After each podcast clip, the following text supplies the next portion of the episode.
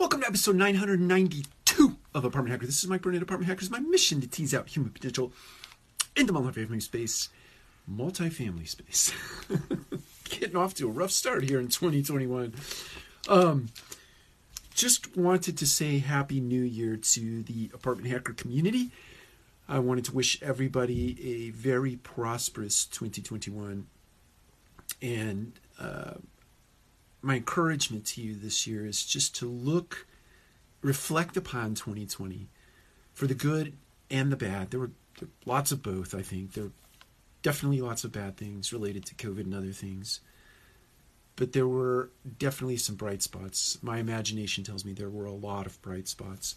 And despite the, the pandemic and despite what that has leveled on us as a world, as a nation, uh, there are some bright spots in the year 2020. And there are things that you can carry forward into 2021. And I would really encourage you to use that reflection, use that time to reflect today, tomorrow, uh, through Sunday, before you get back to work on Monday. And use that as a catalyst for setting some things in place for yourself for 2021. Um, there are certainly the traditional things like exercising, getting healthy, eating healthy, sleeping more, etc and then there might be some deeper work that you may want to do as an individual or um, deeper work as you want to that you want to do as part of a team as part of a collaborative effort. Um, certainly things you can you can work on uh, civically socially um, I think economically. There are lots of things that you can certainly focus on in 2021 that would um, benefit yourself.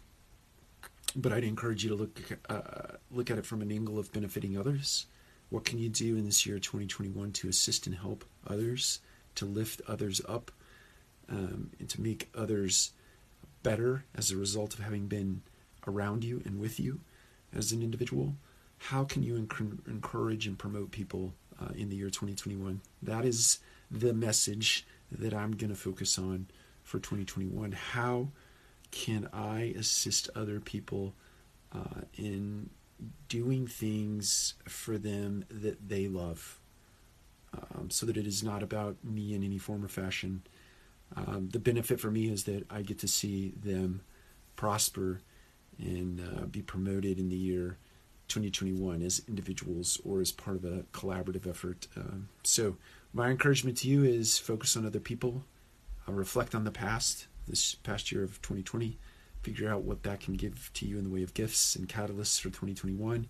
Write it all down and then get busy doing it. Take care. We'll talk to you again soon.